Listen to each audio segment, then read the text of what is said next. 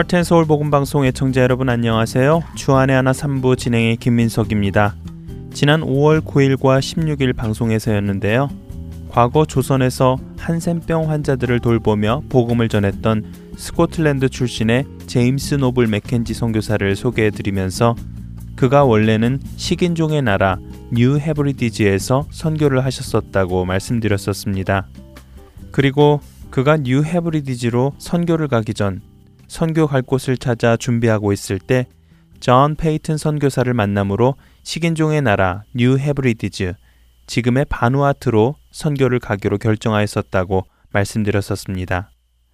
사실 저는 그 당시 제임스 노블 맥켄지 선교사에 대해 알아보면서 존 페이튼은 어떤 사람이길래 사람들에게 식인종의 나라로 선교를 가라고 말할 수 있었을까 하는 궁금증이 있었습니다. 여러분들도 이 존 페이튼이 어떤 사람인지 궁금하지 않으십니까? 그래서 오늘은 여러분들과 노블 맥켄지 선교사에게 뉴 헤브리디즈로 선교 갈 수 있는 마음을 심어준 한 선교사 존 페이튼에 대해 나누어 볼까 합니다. 첫 찬양 함께 하시고 계속해서 이야기 나누겠습니다.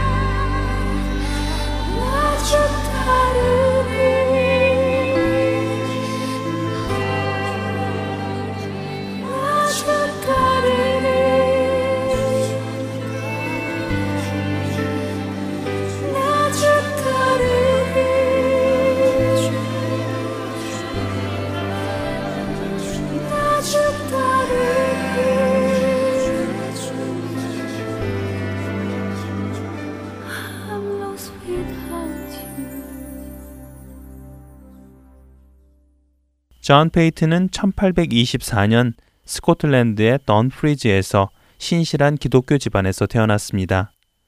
그의 가정은 몹시 가난하여 그가 12살이 되기 전에 벌써 학교를 그만두고 아버지와 함께 일을 해야만 했습니다. 그러한 환경 속에서도 그의 부모님은 존 페이튼을 데리고 교회에서 성경 공부로 또 봉사로 많은 시간을 보내는데요. 그런 환경 속에서 자라던 존 페이튼은 17살이 되던 해인 1841년에 예수님을 인격적으로 만나게 됩니다. 페이튼은 예수 그리스도를 인격적으로 만난 후 그의 삶은 완전히 하나님께로 사로잡혀 복음 전하는 일에 자신의 삶을 드리겠다고 결심합니다. 그렇게 해서 그는 그의 나이 20살이 되던 1844년에 한 선교회에서 사역을 시작하게 되지요. 당시 페이튼이 사역을 시작한 이 선교회 주변은 대부분 가난한 농장 노동자들이 많이 살고 있었고 또 많은 사람들이 술과 방탕함에 빠져 살아가고 있었습니다.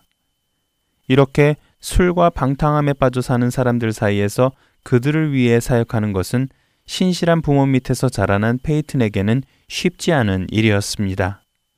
하지만 페이튼은 그 사역이 하나님께서 자신에게 허락하신 첫 사역임을 확신하고 있었기에 그는 이 사역에서 하나님께서 일하실 것을 기대하며 믿음으로 잘 감당해 나갑니다. 그러던 그는 선교회에서 사역을 한 지 10년이 넘었을 때 노회로부터 남태평양 지역에 선교사가 필요하다는 소식을 듣게 됩니다. 페이트는 그 소식을 들었을 때 그것이 자신에게 주어지는 하나님의 새로운 사명임을 한 번에 알 수 있었는데요. 하지만 그에게 있어서 선교사가 되는 결정은 단번에는 할 수 없는 결정이었습니다. 모든 것을 버리고 목숨을 걸고 가야 하는 길이었기에 그 결정은 참으로 어려운 결정이었습니다. 그러나 지난 10여 년간을 훈련시키고 단련시키며 자신을 끝까지 인도하신 하나님을 생각해 볼 때 자신을 그곳으로 인도하시는 데에는 분명 하나님의 깊은 뜻이 있을 것이라고 생각하고 담대히 하나님께서 일하실 것을 기대하며 남태평양으로 선교 가기를 결정합니다. 그렇게 해서 그는 1858년 34살에 목사 안수를 받고 메리앤 롭슨과 결혼 후 남태평양으로 향하게 됩니다. 이렇게 해서 페이튼 선교사 내외는 뉴 헤브리디즈의 타나라는 섬에 도착하게 되는데요. 당시 타나는 원주민들은 모두가 알몸으로 생활을 하고 있었고 원주민들 간에는 도둑질과 배신, 싸움이 끊이지 않았으며 생존을 위한 종족들 간의 싸움도 수시로 일어나고 있었습니다. 그런 곳에 페이튼 선교사 부부가 들어가자 그곳 주술사들은 그들을 주시하며 복음이 전해지는 것을 끊임없이 방해하였고 폭풍이나 가뭄 같은 자연재해가 있을 때면 그것을 페이튼 선교사가 불러온 재앙이라고 그를 비난하고 그를 죽이려고 사람들의 마음을 부추겼습니다. 그 가운데 페이튼 선교사의 아내 메리는 풍토병에 자주 걸리는데 그녀는 결국 아들을 출산한 지 3주 만에 열병으로 죽게 되고 또 아이 역시 그로부터 일주일 뒤에 세상을 떠나게 됩니다. 그러던 어느 날 그곳의 주술사들은 한 주술적인 의식을 행하기 위해 페이튼 선교사를 불러 마술을 걸게 되는데 주술사들은 그때 페이튼 선교사가 주술에 아무런 영향을 받지 않는 것을 보고 그가 믿는 신이 과연 어떠한 신인지 궁금해합니다. 이 일로 인해 그들은 처음으로 예수님의 이야기를 듣게 되지요. 한편 그곳에는 백인 무역상들이 드나들고 있었는데 무역상들은 그곳에 선교사가 들어온 것을 탐탁해 하지 않았습니다. 원주민들을 상대로 장사를 하는데 선교사가 방해가 된다고 생각했기 때문이지요. 그래서 그들은 여러 가지 방법을 동원해 페이튼 선교사의 생명을 위협하며 괴롭혔습니다. 심지어 그들은 홍역에 걸린 사람들을 그 섬으로 데려다 놓는데 그 일로 인해 그 섬 주민의 반 이상이 홍역에 걸려 죽게 되고 섬 원주민들은 페이튼 선교사를 비난하며 그를 죽이려 합니다.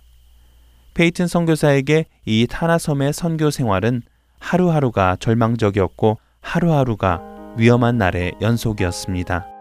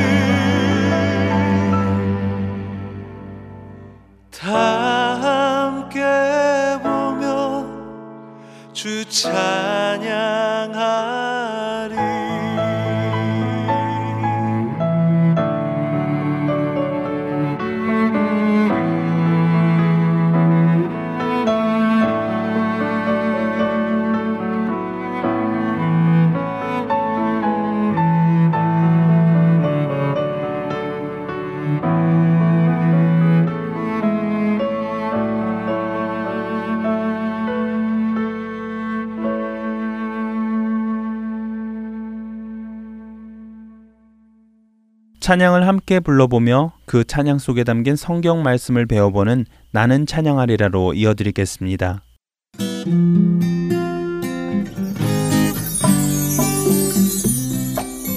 샬롬 애청자 여러분 안녕하세요. 나는 찬양하리라 송민우 목사입니다. 한 주간도 주님의 은혜와 사랑 안에서 평안하셨으리라 믿습니다. 이번 주에 우리가 함께 배울 찬양은 설경욱 목사님의 성령이여 임하소서라는 곡입니다. 먼저 찬양을 한번 듣고 함께 배워보겠습니다.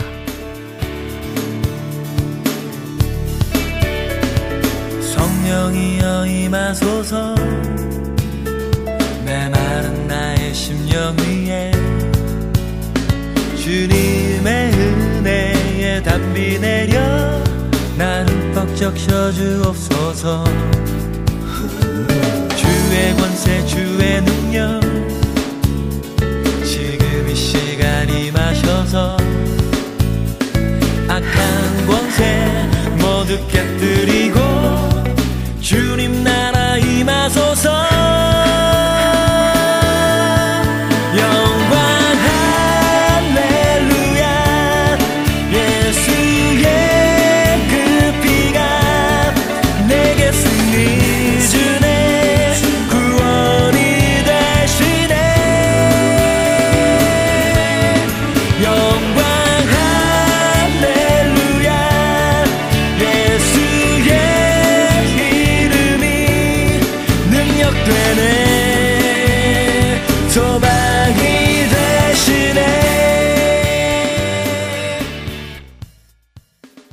오늘 찬양의 가사를 한번 읽어드리겠습니다.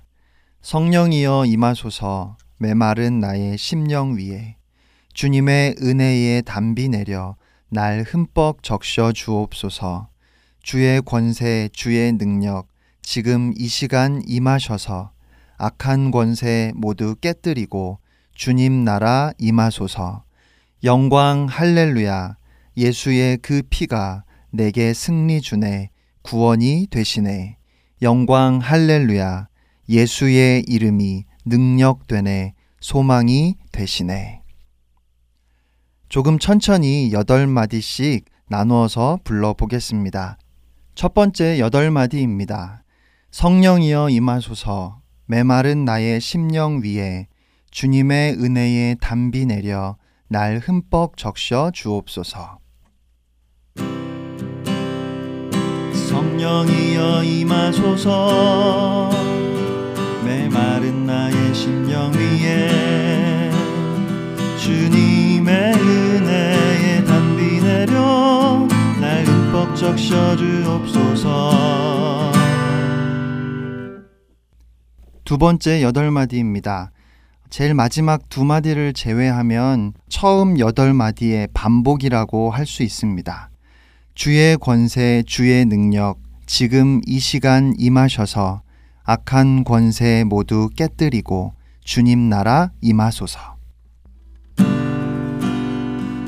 주의 권세, 주의 능력, 지금 이 시간 임하셔서 악한 권세 모두 깨뜨리고 주님 나라 임하소서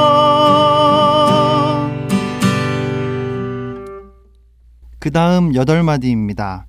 영광 할렐루야 예수의 그 피가 내게 승리 주네 구원이 되시네 영광 할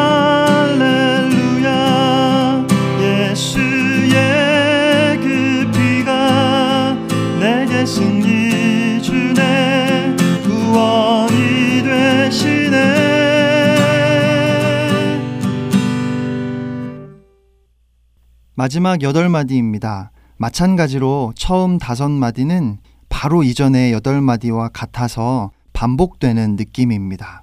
영광 할렐루야 예수의 이름이 능력되네 소망이 되시네 영광 할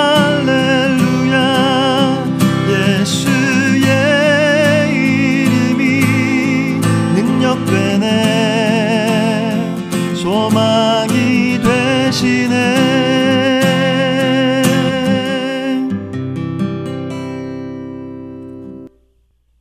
요한복음 14장 16절 말씀입니다. 내가 아버지께 구하겠으니 그가 또 다른 보혜사를 너희에게 주사 영원토록 너희와 함께 있게 하리니 예수님께서 잡히시기 전에 제자들에게 마지막으로 말씀하시면서 다른 보혜사인 성령을 보내주시겠다고 약속하셨습니다. 아버지께서 다른 보혜사를 보내주시고 영원히 그들과 함께 있게 하실 것이라고 분명하게 말씀하셨습니다. 이 말씀에서 다른이라는 헬라어는 처음 것과 동일하다, 다른 유형이나 다른 종류가 아니다라는 의미를 담고 있는 말입니다. 다시 말하면 예수님은 이제 오실 보혜사 성령이 자신과 똑같다는 말씀을 하신 것입니다. 그리스도와 다른, 그러나 동일한 보혜사가 우리와 함께 하신다는 말씀이 이해가 되시나요? 여러분 만약에 지금 여러분 옆에 육신을 입으신 예수님이 계시다고 한번 상상해 보시기 바랍니다.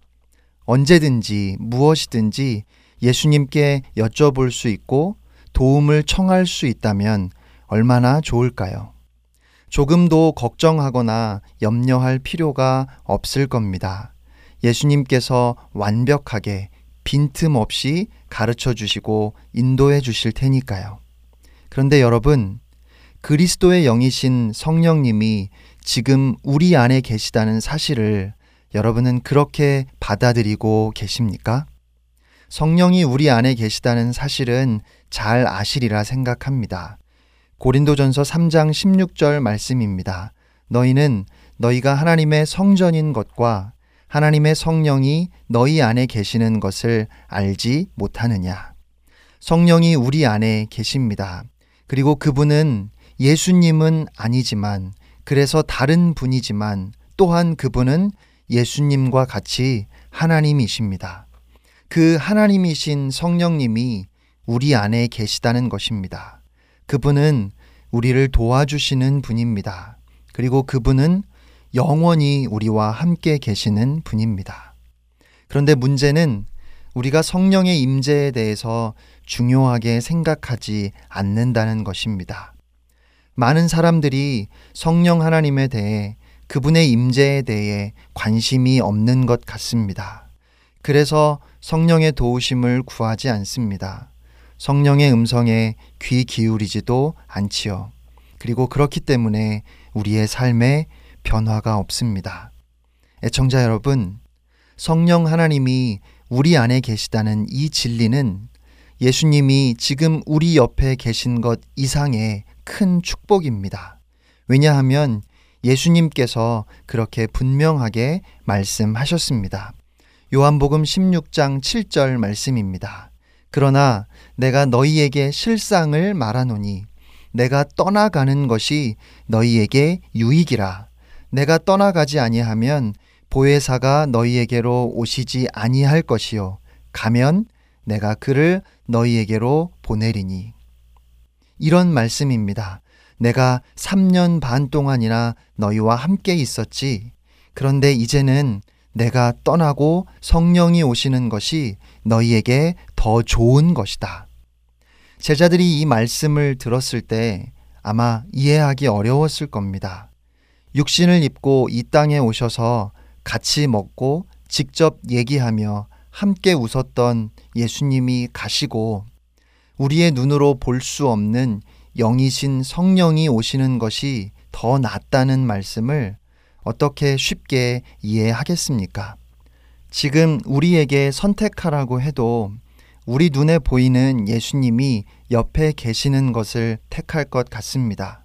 그러나 예수님께서는 분명하게 말씀하셨습니다. 내가 떠나가는 것이 너희에게 유익하다.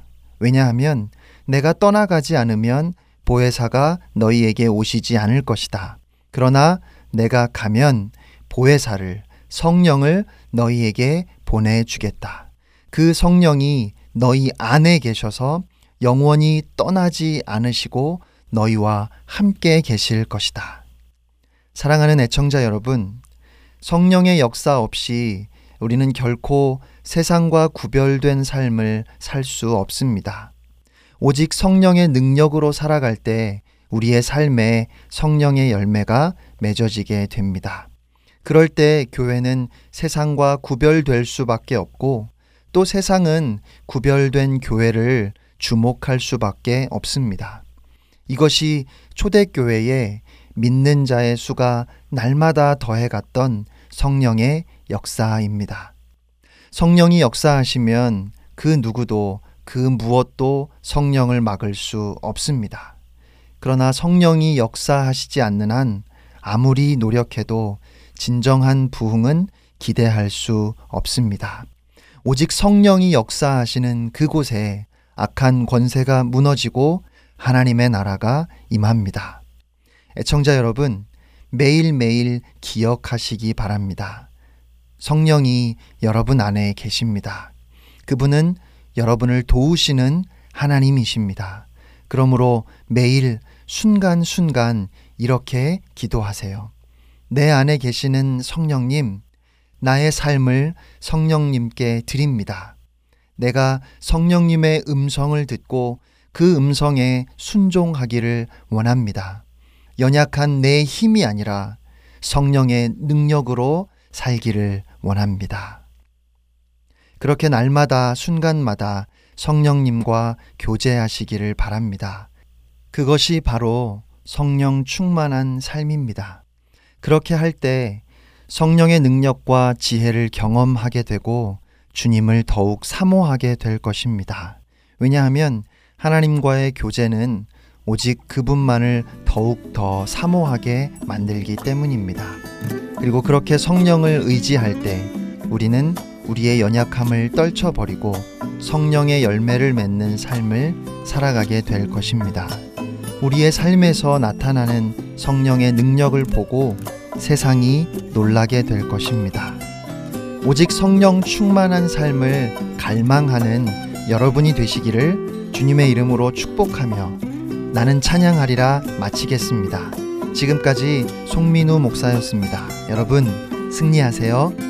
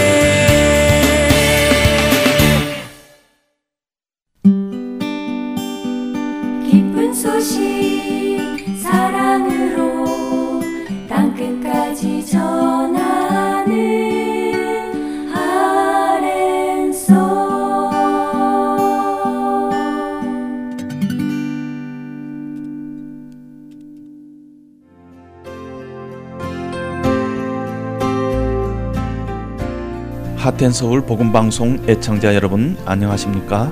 미주리주 세인트루이스 한인 장로교회 서정곤 목사입니다.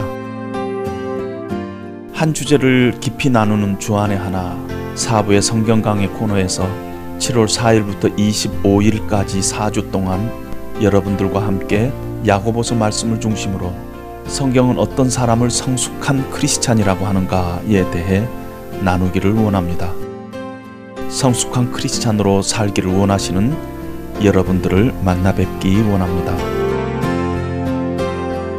성경 강의 코너가 방송되는 주안의 하나 사부는 팟캐스트와 홈페이지 그리고 mp3 CD를 통해서 들으실 수 있습니다. mp3 신청 문의는 방송사 전화번호 602-866-8999로 연락 주시거나 이메일 heartandseoul.org gmail.com으로 해 주시기 바랍니다.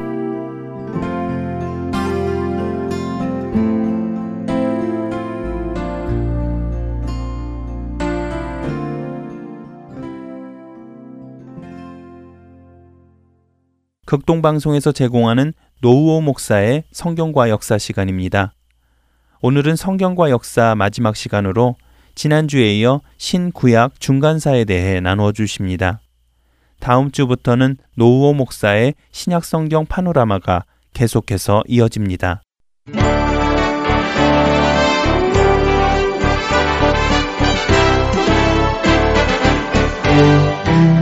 지금 중간사 알아보고 있습니다. 예. 그 중간사 딱 한 400년이 아니라 약 한 5세기, 주님 오시기 전 한 5세기를 좀 살펴보려고 하는데 그 기간이 아주 그 세계사적 현인들, 성인들, 이런 그 위대한 인물들이 많이 배출된 시대다는 말씀을 드렸는데 가령 예를 들면은 공자, 맹자, 석가모니, 소크라테스, 플라톤, 아리스토텔레스라든지 이런 인물을 말할 것도 없고요. 동양에서는 순자, 노자, 장자, 한비자 등 뭐 제자 백가가 다 이 시대 인물들이었어요. 그리고 이제 기하학적으로 보면 그 기하학의 대가라고 할 수 있는 사모스의 피타고라스도 그때 사람이죠. 예레미야, 에스겔, 다니엘 같은 영적인 인물도 역시 그 시대가 다 배출한 인물이고요. 헬라 문화가 온 세계로 확산되어 가고 있었고 중국에서는 그 진시황이 만리장성을 쌓던 시대도 역시 그 시대였습니다. 그리고 이제 그 유명한 마라톤 전쟁도 그때 그 기간에 있었고요. 또 역사가의 아버지라고 할 수 있는 헤로도토스도 역시 그때 인물이고 마라톤 전쟁을 서력하기 위해서 일어났던 아하소이로 왕의 살라미스 해전도 그때 역시 있었습니다. 그러니까 세계사적 사건이나 인물들이 그 한 5세기 걸쳐서 그렇게 많이 일어났습니다. 물론 그 알렉산더 대왕도 그 기간의 사람이고요. 또 의사들의 그 표상이라 할 수 있는 히포크라테스도 역시 그 시대 인물들이고 그러니까 뭐 네노라는 인물들은 다 그 기간에 다 등장했던 거라고 할 수 있습니다. 역사상 이렇게 많은 현인들이 나타났던 그런 시대가 그 이후로도 그 전에도 없었어요. 그래서 이 신구약 중간기라고 할수 있는 400년 내지 500년 사이에 세계사에 빛나는 인물들이 세계 도처에서 이제 나타났는데 그래서 이제 그들로 말미암아서 정치학이라는 게 자리를 잡습니다. 그다음에 윤리학, 기하학, 수학, 의학, 철학이 발달하고 또 종교적으로는 유교라든지 불교라든지 도교라든지 유대교, 자이나교, 쪼로아스터교 이런 종교 시발점도 다 그 당시에 다 출발했다고 볼 수 있습니다. 물론 뭐 구약 성경도 그 기간에 다 완성됐으니까요. 아, 그래서 이제 우리가 신구약 중간사를 연구하는 목적은 성경이 기록된 역사적 그 배경을 바르게 알아야만 성경도 좀 더 바르게 이해할 수 있겠다 그렇게 생각합니다. 아, 팔레스타인을 중심으로 일어났던 사건들 속에서 유대인들이 어떠한 과정을 거쳐가지고 예수 그리스도까지 맞이하게 됐는가 이런 것을 공부하는데도 신구약 중간사는 필수적이죠. 진리라는 것이 언제나 역사적이고요. 또 보편적이며 윤리적인 요소를 가지고 있습니다. 역사는 구체적 하나님 말씀이라고 한 적이 있습니다. 제가 역사 그 자체가 구체화된 하나님 말씀 사건을 통해서 보여주시는 들려주시는 그런 하나님의 음성이다 그런 말씀도 한번 드린 적이 있습니다. 그 유명한 역사학자 E.H. 카라는 사람이 역사란 어제와 오늘의 대화라 그런 표현을 쓰고 있는데요. 우리가 신약과 구약의 대화를 하려면 역시 그 중간사 이야기가 절실히 필요한 것이죠. 저는 그 젊은 사람들에게 가능하면 젊은 날에 역사책을 좀 부단히 좀 읽어두라고 그렇게 권하고 싶습니다. 그래서 우리가 이제 이 신구약 역사를 다 세밀하게 다룰 수는 없고 큰 역사 흐름을 정리하면서 성경을 이야기하자 그런 뜻인데요. 일단 우리가 고레스 이야기부터 조금 하려고 합니다. 이제 고레스 이야기를 또 하려면은 고레스 태어날 당시의 이야기를 잠깐만 언급을 해야 되겠는데 성경 보면 미대라는 말이 나오죠. 미대. 예. 미대는 메디아. 메디아 그 수도는 에바타나지요. 우리 성경에는 그 에바탄을 앙메다 이렇게 말했습니다. 앙메다. 메대도 앙메다 궁에서 그런 말이 한 번 나와요. 그래서 그 메디아 나라의 마지막 임금 이름이 아스티아게스라고 하는 사람이 있었습니다. 그 아스티아게스라는 이름을 다른 말로는 또 아하수에로라고 하는데 아하수에로 아스티아게스 하는 말이 같은 말인데도 그 문화와 민족이 달라질 때마다 발음이 다르고 구음이 달라가지고 이제 예를 들어서 스루바벨이라는 것은 히브리식의 이름이고 시스바살하는 것은 바벨론식 이름이듯이 똑같은 사람을 아스티아게스 혹은 아하수에로 그렇게 말합니다. 세계사에서는 아스티아게스라 그러고요. 성경에서는 아하수에로인데 그 아하수에로는 에스더의 남편 아하수에로가 아니고 미대 나라의 아하수에로가 있습니다. 우리 성경 아, 한번 찾아볼까요? 예. 다니엘서 한번 보시죠. 예. 다니엘서를 보면은 그 사람 이름이 한 번 딱 나오는데요. 9장 1절, 다니엘서 9장 1절에 보면요. 메대 족속 아하수에로의 아들 다리오가 갈대 나라 왕으로 시험을 입던 원년에 그런 말이죠. 예. 여기 보면 이 메대 족속 아하수에로 하는 사람이 세계사에 나올 때는 아스티아게스로 나와 이름이요. 예. 또 이제 헤로도토스라는 그 역사가의 아버지가 기록한 책에 보면은 이 사람이 바로 이제 미래 나라의 마지막 왕이죠. 그래 이 왕이 이제 누구하고 결혼을 했으냐면은 우리 성경에 보면 4대 교회 나오죠 요한계시록에 예. 4대 교회가 나오는데 그 4대는 우리 할아버지들이 그저 지명을 4대 한 것이고 실제 우리가 발음 제대로 하면은 사르디스인데 사르디스 그 사르디스는 리디아라는 나라의 수도입니다. 즉 터키의 저 서쪽 끝 부분에 가게 되면은 거기 이제 사르디스, 필라델피아, 두아디라 이런 그 성들이 있는데 거기에 이제 뭐 사르디스를 수도로 삼았던 나라가 리디아 나라라고 있어요. 그 리디아 나라 아주 큰 나라였습니다. 옛날에는 고대 제국 후에서는 그 리디아 나라 아주 큰 나라였는데 다시 그 리디아 나라 거슬러 올라가면 어디까지 올라가냐면은 그 천하장사 뭐 신화 같은 얘기지만 헤라클레스 같은 이야기 우리가 젊었을 때 어려서 들어봤잖아요. 예. 그 후손들입니다. 그 사람들이. 그 성경적으로 조상은 누구냐 하면 그 룻이라는 사람이 있어. 룻. 그러니까 창세기 10장을 한번 펴보시죠. 창세기 10장에 펴보면은 룻의 후손들 이야기가 잠깐 언급되는데요. 민족의 기원들을 우리가 조금 알아야만 역사 공부가 되니까 창세기 10장에 그 셈의 아들들 이름이 쭉 나와요. 셈의 아들들. 21절, 22절 한번 읽어주시죠. 셈은 에벨 온 자손의 조상이요 야벳의 형이라 그에게도 자녀가 출생하였으니 셈의 아들은 엘람과 아수르와 아르박삭과 룻과 아람이요. 그렇죠. 예. 거기 보면 이제 셈의 아들이 다섯 명이 나옵니다. 그렇죠. 엘람하고 1하고요. 아수르하고 2하고 아르박삭하고 3하고 룻하고 4하고 아람하고 5 이렇게 하면 이제 셈의 다섯 명의 아들. 거기 룻 하는 사람 이름에 동그라미를 쳐놓으십시오. 룻. 그리고 셈의 네 번째 아들 룻한데 이 룻의 후손들이 바로 헤라클레스고요. 이 룻의 후손들이 루디아. 루디아의 그 도시가 또 그 두아디라입니다. 두아디라. 자주장사 루디아 있잖아요. 자주장사 루디아 하는 그 사람 역시 그 이제 유대인이면서 룻 땅, 룻 땅의 수도는 사르디스고 그 같은 도시가 이제 지금 현재는 아키사르 두아디라죠. 이 땅의 공주를 다니엘서 9장 1절에 나오는 아하수에로 즉 다시 말하면 이 아하수에로는 에스더의 남편 아하수에로가 아니고 미래의 마지막 임금 아하수에로인데 세계사에 나올 때는 이 사람이 아스티아게스 왕으로 나온다는 것을 기억하면 좋겠습니다. 이 아스티아게스가 이제 루디아 나라 공주를 맞이해가지고 아들을 낳았는데 그 아들이 다리우스입니다. 다리우스. 그 나오죠. 미래 족속 아하수에로의 아들 다리오 하는 다리우스. 또 이 다리우스는 그 학계 스가랴에서 나오는 다리우스는 전혀 다른 다리우스입니다. 그 다리우스는 나중에 이야기할 때가 있을 거예요. 이 다리오가 갈대아 나라 왕으로 시험을 입던 원년에 이것을 고레스하고 이 다리우스가 함께 연합작전을 해가지고 바벨론을 점령했던 그 날을 갖다 이렇게 말하고 있습니다. 이 날이. 그래서 이제 그 아하수에로 왕이 이 다리우스를 낳고 나서 오래지 않아서 딸을 낳게 되는데 그 딸 이름이 만다네라는 공주였어요.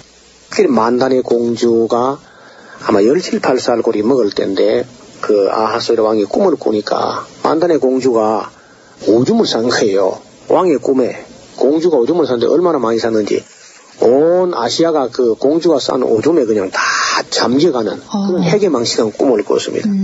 그러니까 이제 다니엘 시대처럼 그 느부갓네살 왕처럼 막 술사 박사를 다 불러가지고 이게 무슨 꿈이냐 꿈을 해몽하라고 막 족치니까 현인들이 나타나서 하는 말이 이 꿈은 아주 그 상스러운 그런 꿈인데 기뻐하십시오. 이건 뭐 공주 몸에서 앞으로 온천을 다스릴 그런 위대한 인물이 날 좋은 꿈이라고 이렇게 이제 해석을 하니까 겉으로는 이제 그런가 하고 하면서도 아니 내 아들이 세상을 다스리고 내 아들에게서 나는 사람이 다스려야지 어떻게 공주 몸에서 나는 다스리느냐 그러면서 이제 이 왕이 아주 극심을 품고는 그 공주를 아주 먼 곳으로 엘람 쪽으로 저 밑에 그 지방 쪽에 지금 현재 이란 쪽입니다. 엘람이 엘람도 수산성 하는 그쪽으로 이제 그쪽에는 지방장관 캄비시스라는 사람에게다가 시집을 보내버리게 됩니다.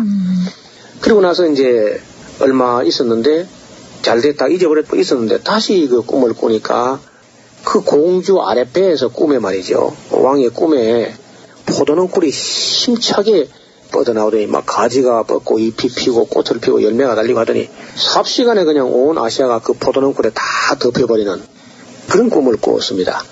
그러자 이제 다시 왕이 그 출사 박사를 다 불러 모아가지고 이게 무슨 꿈이냐 하니까 그 지난번에 꾼 꿈하고 꿈의 양상은 다르지만 내용은 똑같다고 확실하다는 것을 보여주려고 하나님께서 두 번 꾸게 한 거라고 그러면서 공주의 몸에 이미 온 천하를 지배할 만한 그런 인물이 잉태된 것 같다고 이렇게 이야기합니다. 그러니까 이 아하소이로 왕이 공주의 뱃속에 있는 어린 생명을 죽일 결심을 딱 하고 하르파고스란 총리를 시켜서 산파를 사서 이제 치밀하게 계획을 다 세우고는 그 만다의 공주를 액바탄으로 올라오게 해가지고 정말 그렇게 한 겁니다. 그래서 그 산파가 아기를 받을 때에 첫 울음이 터지기 전에 그대로 그저 숨통을 딱 막아가지고 아기를 빼돌려가지고 사산된 것처럼 처리를 해버린 거죠. 그래서 그걸 이제 아기를 안고 나와가지고는 하르파고스 총리가 총리가 그렇지만 땅을 파고 뭐 아기를 묻고 할 수 없으니까 자기 집 머슴을 불러가지고 이 아이를 땅에 잘 파고 고이 묻어서 표가 없게 하고 결과를 보고하도록 하고 이제 지령을 내렸습니다. 그래 머슴이 그 아기를 안고 이제 나오니까 뭐 울음이 터진 거죠. 그걸 막 겨우 이 달래가지고 안고 막 헐레벌떡 연장을 가지러 집으로 들어오는데 그 총리의 머슴의 아내가 오랫동안 아기를 낳으려고 애를 쓰다가 이제 마침 잉태해서 이제 아기를 막 낳는데 아기가 진짜 사산된 거예요. 그러니까 하면 너무 이제 슬퍼할 것 같으니까 남편이 방금 산 아이를 자기 아내 치마 밑에 넣어놓고 방금 사산 뒤에 나온 아이를 갖다 파다 묻어서 아주 조용하게 끝이 나버렸습니다. 뭐 감쪽같이 끝난 거죠. 그리고 이제 세월이 지나갔는데 그 하르파고스란 총리 집 머슴의 아들로 태어난 그 아이가 어떻게 맹랑하고 똑똑한지 액바타나 시내에 있는 모든 아이들을 갖다 동년배 뭐 자기보다 나이가 많은 아이까지 끌어모아가지고 골목 대장이라는 대장은 항상 뭐 자기가 다 하고 또 무슨 노래를 하면 뭐 임금노래를 하는데 임금노래를 아주 얼마나 규모 있게 하는지 장관을 임명하고 군대를 조직하고 해가지고 아하. 일사불란하게 만조 백관을 거느리고 이렇게 하는 거예요 이제 그리고 막 자기 말을 안 들으면 막 완전 전제 정치를 해가지고 곤장을 50대를 때려가지고 애를 그만 죽게 만드는 거막 이런 일이 벌어지는 겁니다. 그래서 이 맹랑한 아이가 한 번은 참 장관 아들을 갖다 얼마나 많이 때렸던지 거의 뭐 반병신이 될 만큼 돼가지고 이게 말썽이 된 거예요.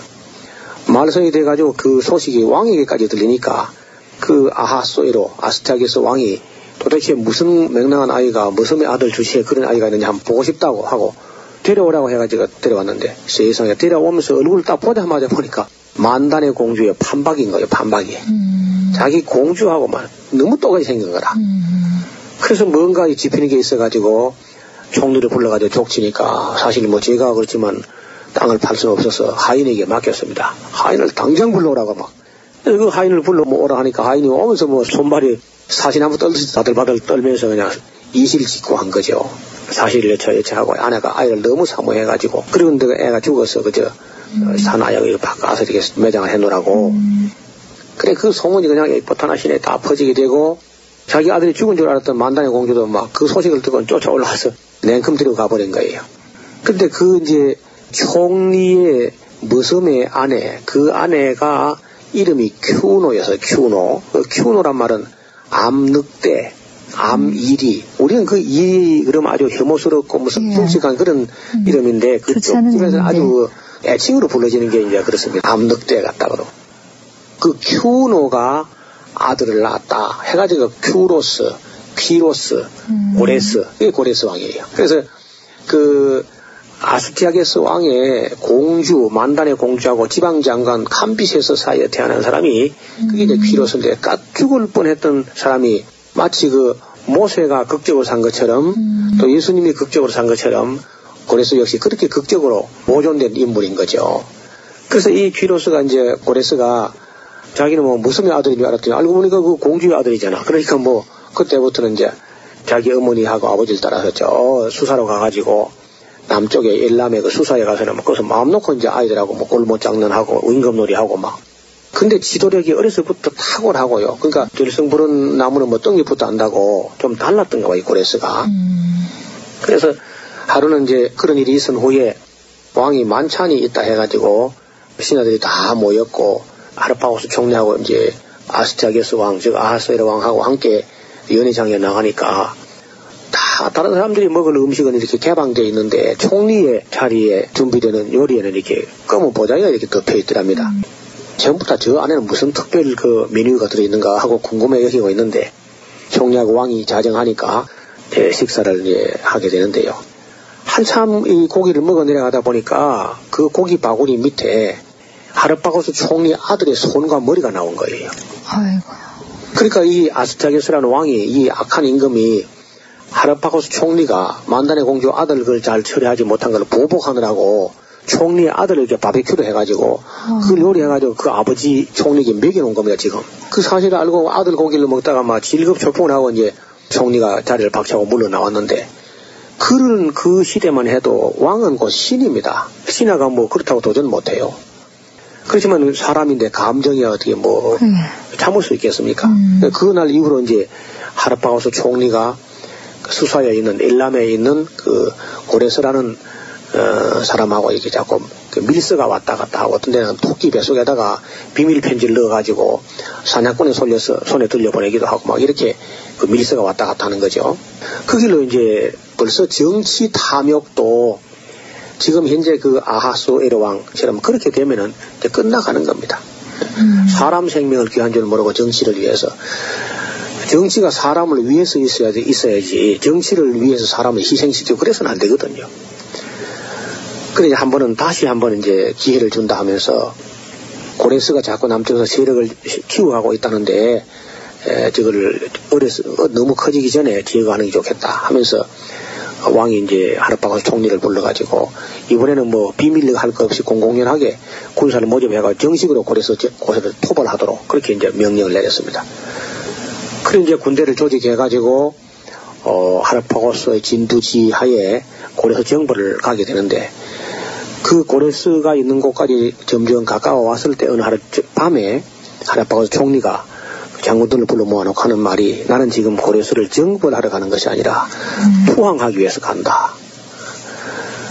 내가 그동안에 겪은 아픔이 어떤 것인지는 여러분들 장군들이 다 잘 알 테니까 나를 이해해 주길 바라고 여러분 여기서 그래 나는 떠나니까 어, 여러분 자유라고 왕에게 돌아가서 충성을 다하든지 아니면 뭐 나와 함께 가든지 여러분 자유라고 하니까 모든 장군들이 전부 다 하르파고 총리를 다 따라가겠다는 겁니다. 그러니까 고레스 정부를 하러 간 군대가 전부 고레스에 투항에, 투항에 넘어가 버렸으니까 그뭐 미래 나라는 거뭐빈 껍데기가 된 거죠. 반면에 이제 고레스는 날개를 달아버린 거죠. 그래서 하나도 이제 힘을 길러가지고 천하를 실패하겠다는 그런 꿈을 키우고 있었는데 미래 나라의 군대가 그 총리부터 해가지고 다 그냥 통째로 넘어와 버렸으니까 고레스에게로. 그리고 뭐 고레스는 아주 그냥 힘을 얻게 되고 한날은 고레스가 온 그 페르시아 쪽에 있는 엘람 쪽에 있는 청년들 막 이런 사람들 다 불러 모아가지고 일을 마치면 노예 부려먹듯이 일을 막 많이 시켰는데 그날 일을 마치고 돌아갈 때 그 무슨 얘기를 하냐면 내일은 이렇게 작업복 입고 오지 말고 파티복을 입고 다 나오라고. 또 처녀들도 다 어, 디서 이제 해가지고 데리고 오고 옷도 제일 좋은 옷 입고 오라고. 잔치할 준비를 하고 오라고. 그래 이제 그날 막 두 번째 날 와가지고 잔치를 너무 거창하게 화려하게 그렇게 하고 마칠 때 술이 거나하게 됐을 때 고레스가 일어나서 뭐라고 하냐면요. 여러분이요 어제 노예처럼 죽으라고 일한 거하고 오늘 이렇게 잔치하는 삶을 비교할 때 어느 것이 더 즐겁냐고. 어, 그거 뭐 아시는 말씀 하시나 마시나지. 아 오늘이 뭐 더 즐겁다 하니까 고레스가 아주 단호하게 한마디 합니다. 예. 언제까지 미래 나라의 노예살이 할 것인가? 아니면 싸워서 자유를 쟁취하고 잔치하는 삶을 살 것인가 선택은 여러분에 달렸다 하니까 막 전부 다 술 끼면 막 일어나 싸웁시다 이렇게 된 거죠 근데 그 길로 이제 군대를 조직해가지고 미래를 진격해 올라갑니다. 음, 다시, 다시 말해 자기 외할아버지의 나라죠. 음, 그리고 그 미대 나라의 아하스에로 혹은 아스티아게스 왕이 자기 위 할아버지가 되지만 이제 정치하는 시간에 그 정복을 해가지고 죽이지 않았고요. 죽이지 않고 그냥 매식이나 하지만 정권은 고레스가 차지해요. 그래서 이제 미대 페르시아가 연합이 되어버렸습니다. 연합이 되었을 때의 그 미대 나라의 자기의 위 삼촌 되는 사람이 아까 다니엘서 9장 1절에 보면 미래 족속 아하수 에로의 아들 다리오가 나라 갈때 나라를 어떤 때 그 말이 무슨 말이냐면은 그 자기 외할아버지 나라를 정복한 다음에 자기 외삼촌 되는 그 다리오하고 함께 힘을 합해가지고 연합군을 만들어가지고 바벨론을 정복한 겁니다. 음. 바벨론을. 예. 그 바벨론을 정복해가지고 바벨론 성을 자기 외삼촌 되는 이 다리우스에게 맡기고 그리고 유대인 자유령을 내려가지고 유대인들은 예루살렘 올라가서 성전 지로 올라가도 좋다 하고 고레스가 칙령을 내린 것이 그것이 유명한 고레스 칙령이에요. 음. 우리가 그 에스라서 공부할 때 고레스가 예. 그 백성 등잔 다 올라가라고 예. 하지 않습니까? 예. 그- 그때 이제 그 유대인들이 바빌론 가서 70년 복역 기간이 다 끝, 끝난 때란 말이에요. 그때가. 음. 그때가 주전 539년이었고 539년 혹은 538년인데 그때 그 칙령이 내리고 나서 그것이 실제로 준비해가지고 돌아온 것은 536년에 이제 돌아오게 되는 것이죠. 그래서 그, 그 고레스가 이제 그런 배경에서 그 생명이 특별히 보존되었는데 하나님의 섭리라고 할 수 있겠죠. 그리고 이제 어, 우리는 뭐 유대인들만 하나님의 특별 섭리 속에 있다 그렇게 생각하는데 이 신구약 중간사를 공부해 봄으로써 유대인들만 하나님 섭리의 손에 있는 것이 아니고 인간 나라, 세상 나라 전체가 하나님의 섭리의 손길 안에 있다는 겁니다. 바빌론 왕도 하나님이 다스리시고 그 누부갓네살도 하나님께서 내 종이라 그래요. 여기 고레스 왕 같은 경우는요 기름 부음 받은 내 종 고레스라 그럽니다 하나님께서 기름 부음 받은 내 종 고레스라고. 그래서 이제 그 안목이 우리가 역사를 공부해 봄으로써 신앙적 안목도 세계적으로 그렇게 범 세계적으로 이렇게 넓어지는 것을 느낄 수가 있을 겁니다. 그러니까 다니엘서 9장 같은 경우도 그 역사를 알면 아주 쉬, 쉬운 이야기가 되고요. 또더 이제 다니엘서 같은 경우에 좀 어려운 게 11장인데 그것도 신구약 중간사를 소상하게 공부하고 나면은 그다지 어렵지 않게 이해가 될 겁니다. 어떻든 그때부터 이제 고레스는 유대인들을 다시 본토에 돌아가서 성전을 짓게 그렇게 조처를 하고 온 세계를 지배하게 됩니다.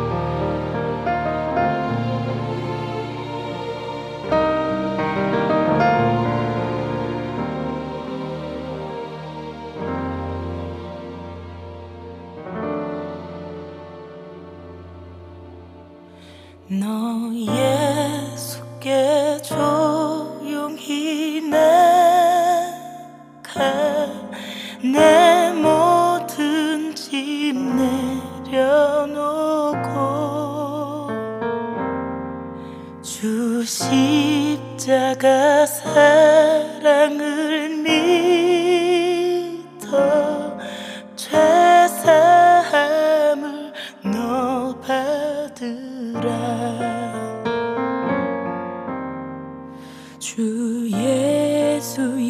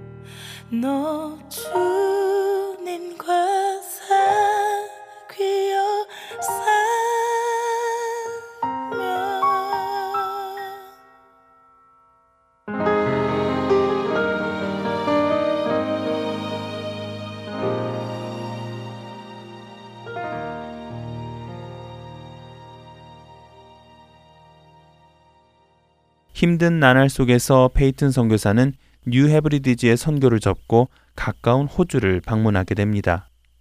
호주에 도착한 페이튼 선교사는 거기서 뉴 헤브리디즈 원주민들을 향한 구원의 손길을 바라며 선교에 필요한 선박을 마련하기 위해 기금 운동을 하였고 기금은 순식간에 모이게 됩니다. 그렇게 해서 선교 사역선을 구입한 페이튼 선교사는 1863년 봄 영국에서 뉴 헤브리디즈에서의 선교 간증 집회를 가졌고 많은 젊은이들에게 뉴 헤브리디즈를 향한 선교의 마음을 심어 주었습니다. 그리고 그는 그 다음 해인 1864년에 마가렛이라는 두 번째 아내를 만나 그녀와 함께 다시 뉴 헤브리디즈로 선교를 가지요. 뉴 헤브리디즈로 다시 돌아온 페이튼 선교사는 섬 원주민들에게 옷 입는 법과 글을 읽는 법, 쓰는 법 등을 가르치며 그들에게 복음을 전하기 시작합니다. 특히 그 섬은 물이 귀하였는데요. 페이튼 선교사는 그곳에서 하나님께 기도하며 우물을 파기 시작하였습니다. 그러면서 그곳 추장에게는 여호와 하나님께서 물을 주실 것이라는 말을 하지요. 그렇게 해서 우물을 통해 마실 수 있는 물을 선사받은 추장은 물을 주신 분이 바로 하나님이라는 페이튼 선교사의 말을 믿고 하나님을 찬양하는데요. 그 후로 페이튼 선교사를 통해 복음을 들은 그는 예수 그리스도를 구주로 받아들이고 곧바로 모든 사람들에게 자신들이 섬기는 우상물을 가져오라 명령하며 모든 우상물들을 태우고 땅에 묻습니다. 그리고 그 후로 그 섬의 모든 사람들은 예수 그리스도를 믿기 시작하지요. 그렇게 복음이 들어간 이 아니와 섬에서는 1899년 페이튼 선교사가 75살이 되던 해에 아니와 언어로 된 신약 성경이 출간되는 축복을 받습니다. 그 후로 존 페이튼 선교사는 수시로 배를 타고 호주와 영국을 다니며 뉴 헤브리디즈에 대한 복음 사역을 알리는데 최선을 다하는데요. 그 가운데 제임스 노블 맥켄지 선교사는 목숨을 걸고 복음을 전하는 존 페이튼 선교사를 통해 역사하시는 하나님의 인도하심에 감동받아 자신도 뉴 헤브리디즈로 선교를 가게 되고 하나님의 역사하심을 기대하며 선교한 그를 통해 하나님께서는 후에 조선이라는 땅에서 복음을 전하게 하시지요. 물론 존 페이튼 선교사가 처음 선교를 시작했던 타나 섬에서도 복음이 전해졌습니다. 존 페이튼 선교사의 아들인 프랭크 페이튼 선교사가 그곳에 다시 들어가 복음을 전하면서 그곳에도 예수 그리스도의 복음이 전해졌고 그 섬의 대부분의 사람들이 예수 그리스도를 구주로 영접하였습니다. 그리고 그 복음의 진보는 계속되어 뉴 헤브리디즈에는 지금의 바누아트에는 다섯 개의 기독교 선교부가 타나 섬을 비롯해 운영되고 있고 하나님의 구원의 역사는 지금도 진행 중입니다.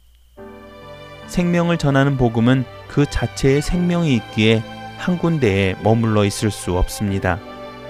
그래서 진정한 복음을 전해받은 자들은 그 복음이 필요한 다른 사람에게 전해주기 위해 자신의 모든 것을 던집니다. 왜냐하면 그 복음이 자신의 모든 것보다도 더 가치 있기 때문이지요. 이렇게 자신의 모든 것을 던져 복음을 전해준 사람들로 인해 여러분과 저도 복음을 받게 되었습니다. 그리고 언제나 드리는 말씀이지만 이제 이 복음은 여러분들과 저를 통해 또 다른 사람들에게로 전해져야만 할 것입니다. 그 일에 쓰임 받으시는 우리 모두가 되기를 바라며 주안의 하나 3부 마치겠습니다. 지금까지 진행의 김민석이었습니다. 여러분 안녕히 계세요.